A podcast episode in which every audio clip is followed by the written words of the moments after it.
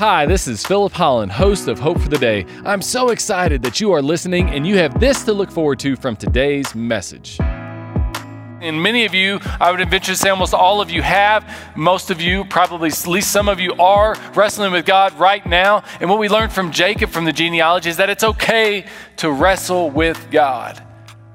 But know that when you do wrestle with God, what often happens is you get broken in the process. God reached down and he touched Jacob's hip.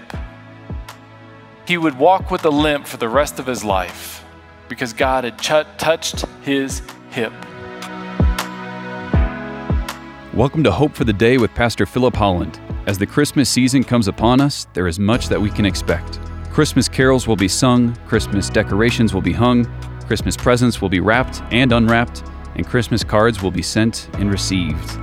But even with so much that we can expect, there is also much that comes to us unexpectedly.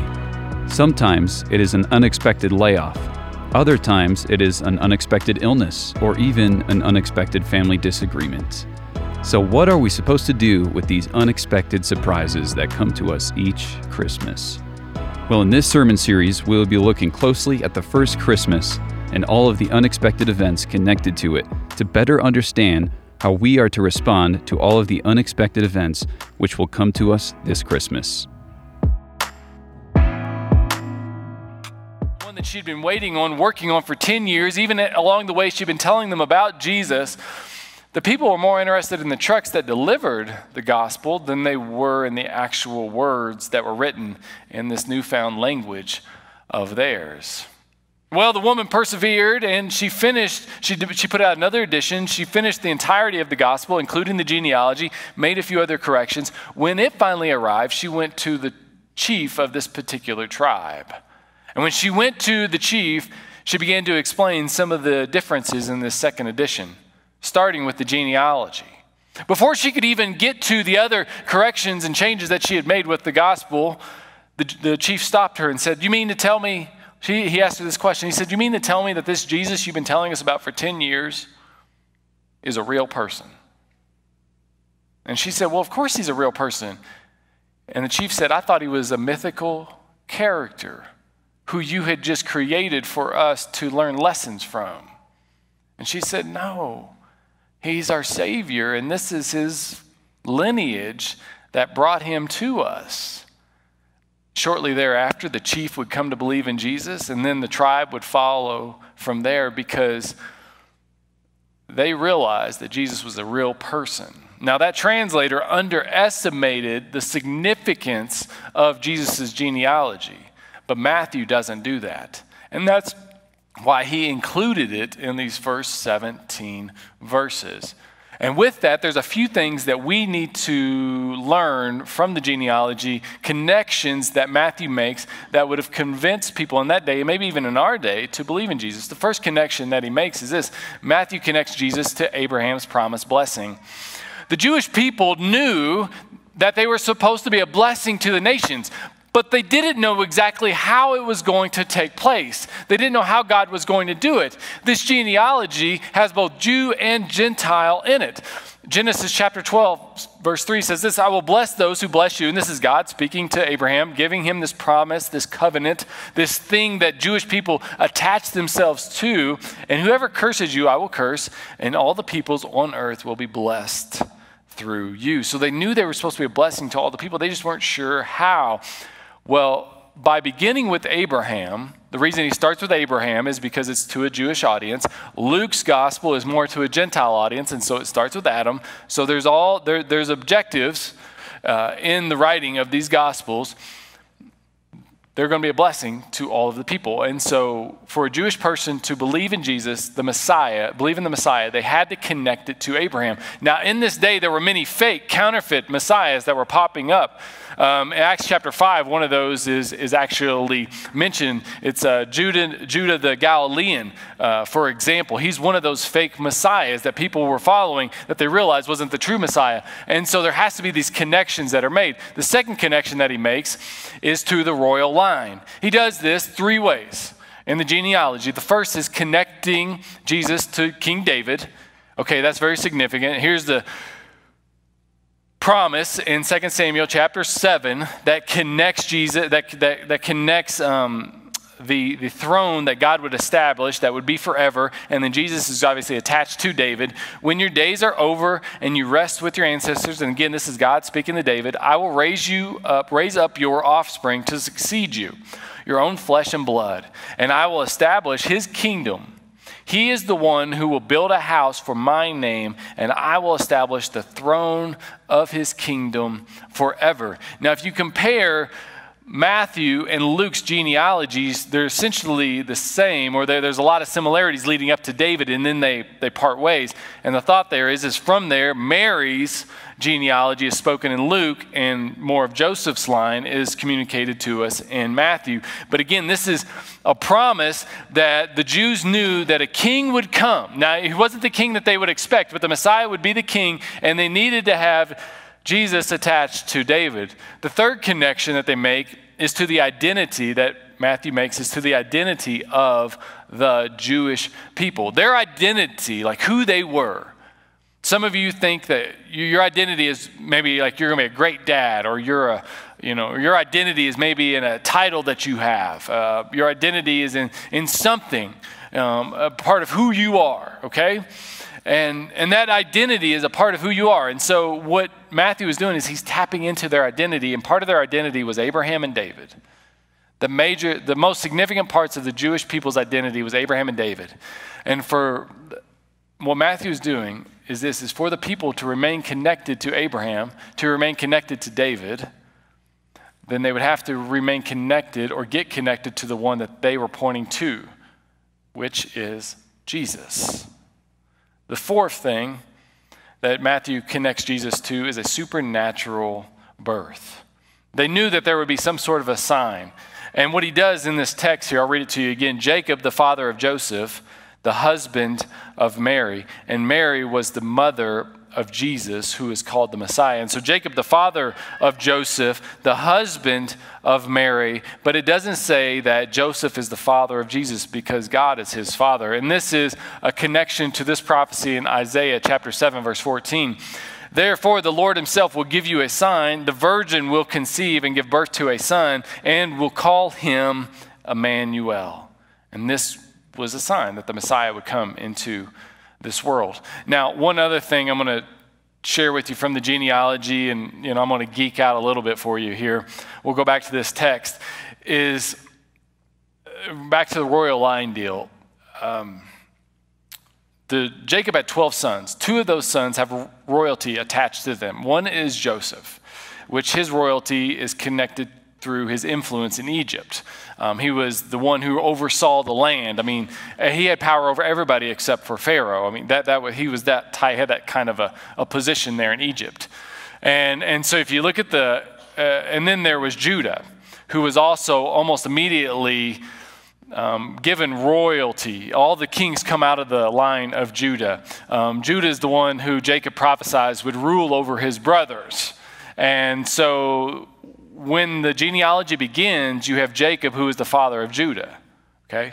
So you got at the very beginning of the genealogy, you've got Judah, who's royalty. But then you come down, and you don't hear anything about Joseph until you get to here, and Jacob, the father of Joseph. And so what you have is you have a bookending of this royal line. And if most people in the first century might not have picked up on this, certainly Jewish scholars in that day would have picked up on it, that what Matthew is doing is he is making this really tight connection using Judah, using Joseph. Again, there were many other people in the genealogy, but he's very intentional about the names he uses to accomplish his purpose, to show that Jesus is the true Messiah. Thank you for tuning in to Hope for the Day. Our mission is to offer you hope through Christ-centered biblical preaching. We certainly hope that this broadcast is doing just that for you today. You might not know this, but each of these sermons are recorded live at Valley View Christian Church in the Denver metropolitan area. If you live in the city, we'd love to meet you in person. We offer Sunday services at 8 a.m., 9:30 a.m., and 11 a.m., We have programming for children of all ages, dynamic worship, plenty of opportunities to get connected beyond Sundays, outreach initiatives, and much, much more. Do you want to know why we do all that we do? because so much of our church leadership has had their life changed at a local church. Because it's here that we met Jesus and he changed our lives, and we want Jesus to change your life as well. So attend a service at Valley View Christian Church. We would love to meet you personally. We're located just south of Highlands Ranch off of Highway 85 Santa Fe. You can go to our church's website, valleyviewcc.com, for more information. And again, those Sunday service times are at 8 a.m., 9:30 a.m., and 11 a.m. Now let's get back to our program. The second thing that we learned from the genealogy is that God uses real people, not ideal people.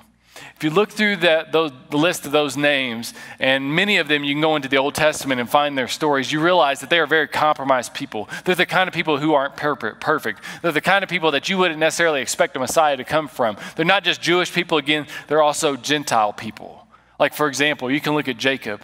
And the lesson that we learned from Jacob is this, and there are many things that you can learn about Jacob's story. He was definitely a compromised person, but one of the more well-known stories of Jacob is that he wrestled with God. He wrestled with God one night. He wanted God's blessing, and so he was willing to hang on to God until he got the blessing. And as I've talked to some of you, I found that you now, certainly in the past, are wrestling with things. I know of someone in our church who is wrestling with God over the fact that his wife wants a divorce. Somebody else is wrestling with the fact that they have a child who has a mental disability, and they're wanting to know, God, why? Why does my child have this condition? Somebody else in our church is struggling with the fact that they had a child who died, and they want to know why God would allow that to happen. And another person is struggling with doubts that they have, and they're wrestling with God over these doubts that they've got, and they're looking for answers, and they're trying to find answers, and they're wrestling, and they're wrestling, and they're wrestling. And many of you, I would venture to say almost all of you have, most of you, probably at least some of you are wrestling with God right now. And what we learned from Jacob from the genealogy is that it's okay to wrestle with God. But know that when you do wrestle with God, what often happens is you get broken in the process. God reached down and he touched Jacob's hip. He would walk with a limp for the rest of his life because God had touched his hip. And that was something that didn't necessarily mock Jacob's life, but that was something that he would always look back to and say, that is the moment I knew that I received God's blessing, and he had a limp to remind him of that. My point is that God will break you when you wrestle with him, but he will break you in all the right ways. The world will break you in the wrong ways when you wrestle with it. Eventually, the world will get you and it will shatter you. But it'll shatter you in the ways that you aren't necessarily going to want down the road. God will break you in all of the right ways when you're willing to wrestle with him. And Jacob teaches us that it's okay to wrestle with God. The second person that we see in this genealogy that got my attention is Rahab. Rahab was a prostitute. She was a Gentile prostitute on top of that. Sex was the way that she earned a living in the city of Jericho.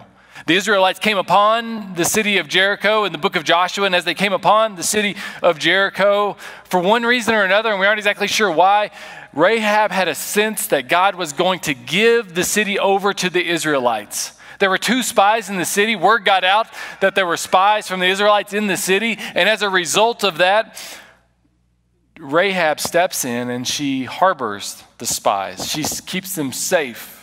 And then she misleads the soldiers in Jericho to go a different direction. The spies of Israel tell Rahab, because you have done this, you and your household will be safe when we take this city. And that's exactly what happened. The lesson that we learn from Rahab is this, that we are always one decision away from getting back in line with God's plan. God's plan was to take the city of Jericho, and Rahab was one decision away from getting in line with that plan. And she made that decision. She got in line with God's plan. And as a result of that, she was kept safe and her family was kept safe as well. And I don't know what some of you have done on Friday night or Saturday night. I don't know what you have planned to do the rest of the day, but maybe you come here with some shame and some embarrassment and you're wishing that you wouldn't have done some things that you did do, or maybe you've got some plans to do some things that you know you probably shouldn't do, and you don't have to go that route. You're one decision, no matter how far off track you might be, you're one decision away from getting your life back in line with God's plan. I have a friend of mine.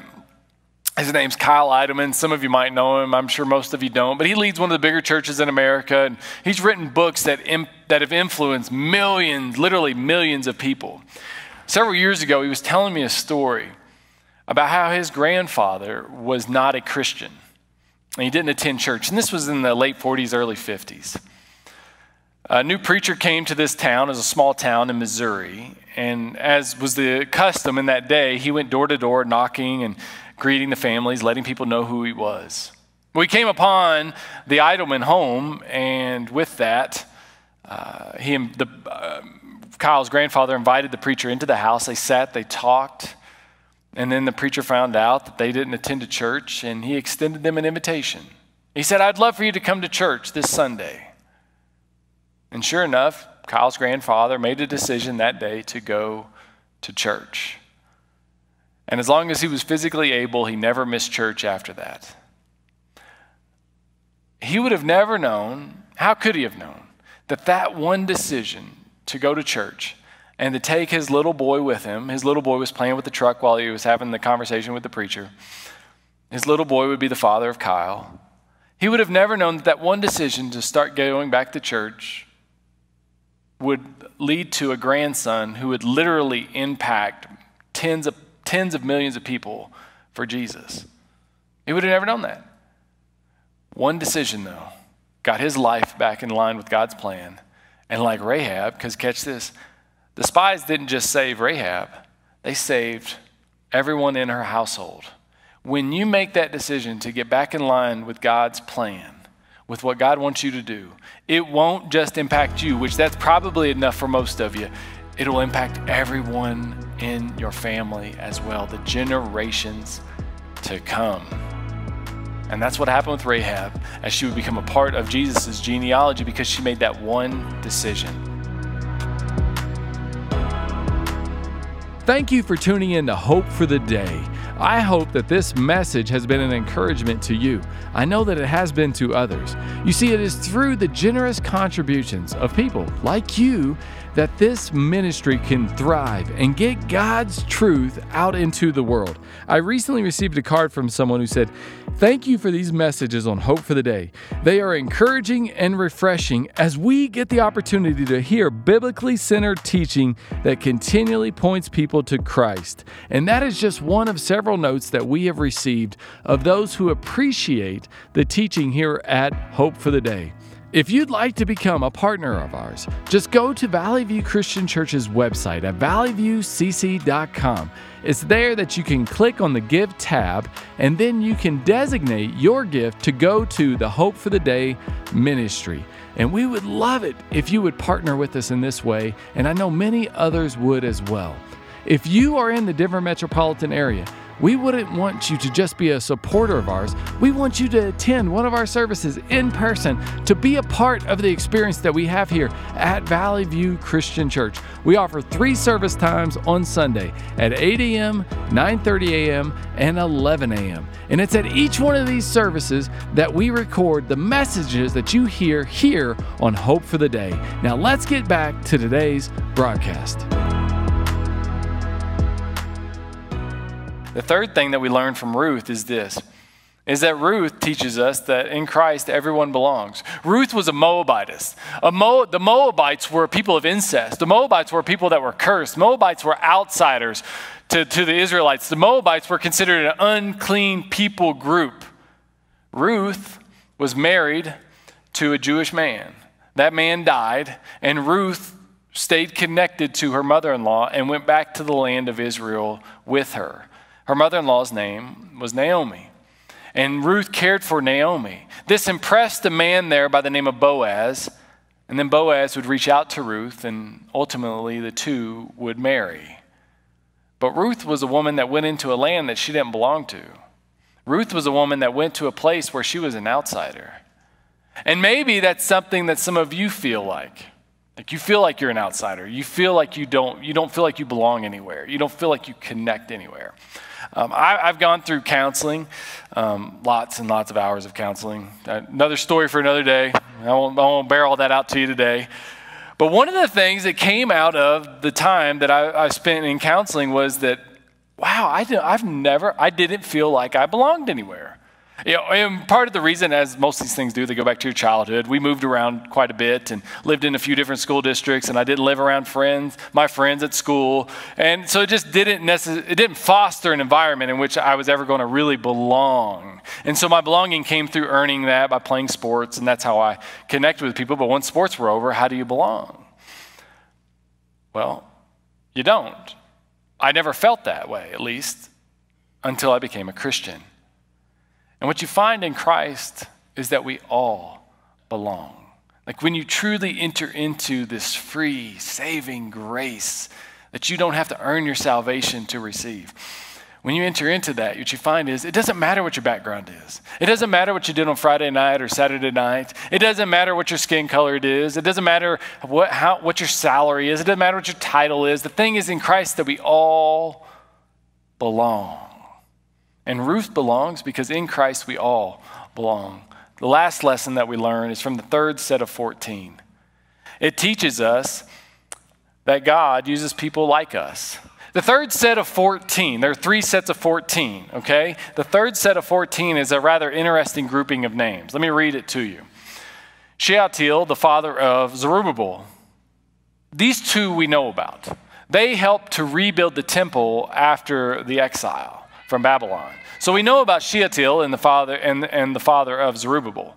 Zerubbabel was the father of Abihud, Abihud the father of Eliakim, Eliakim the father of Azor the father of Zadok, Zadok the father of Akim, Akim the father of Elihud, Elihud the father of Eleazar, Eleazar the father of Mathon, Mathon the father of Jacob, and Jacob, as I alluded to earlier, is the father of Joseph. Here's the thing about this grouping of names. We don't know anything about this group. They are a historical footnote. The only thing we know about them is that they are a part of the genealogy that ultimately brings Jesus into this world. They're a part of the genealogy that ultimately points everyone to Christ. Their purpose isn't found in a title. It isn't found in their possessions. It's not found in their accomplishments. Their historical value, their contribution to the world, comes back to pointing others to Jesus. 2,000 years from now, we will be lucky if any of us is even a historical footnote. We'll be lucky if we're even that.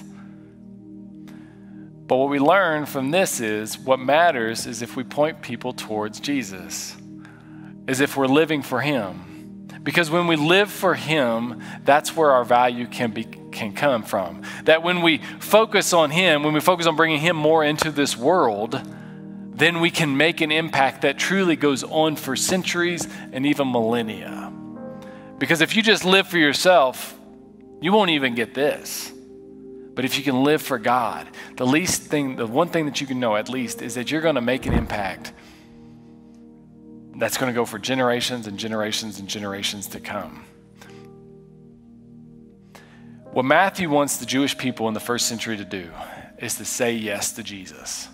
And he goes through this genealogy to begin to foreshadow the fact that God has said yes to them. And he said yes to all people groups. That's why in Matthew chapter 28, he says, I want you to go to all the nations and make disciples in my name.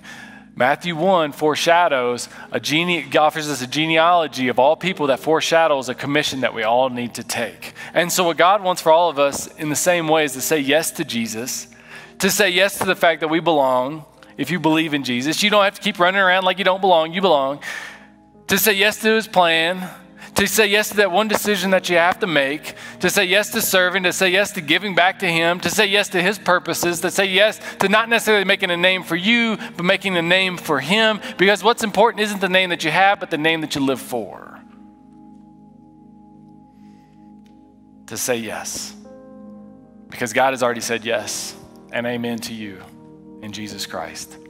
Let's have a word of prayer. Gracious Heavenly Father, we are grateful for Christ. And Lord, help us to be a people who point you, who point towards you. And Lord, may we bring Jesus more and more into this world. This is an unlikely path that Jesus went on to get to us. And Lord, I no doubt we all have unlikely paths that brought us to this place. But Father, help our path to be for you, whatever it may be going forward.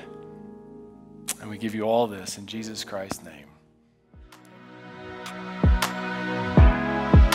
Well, unfortunately, we have to bring today's message to a close. But my hope is that the word that was spoken was an encouragement to you. That's always our hope here at Hope for the Day. Did you know that these messages are recorded at Valley View Christian Church every Sunday? And if you're here in the Denver metropolitan area, we'd love to have you attend one of our Sunday services at Valley View Christian Church. We have Sunday service times at 8 a.m., 9:30 a.m., and 11 a.m. And we'd love to have you come and attend one of those services and be with us. And I, Pastor Philip Holland, would love to meet you in person. And also remember that the Hope for the Day broadcast is available on your favorite podcast provider. So we look forward to having you again with us on Hope for the Day.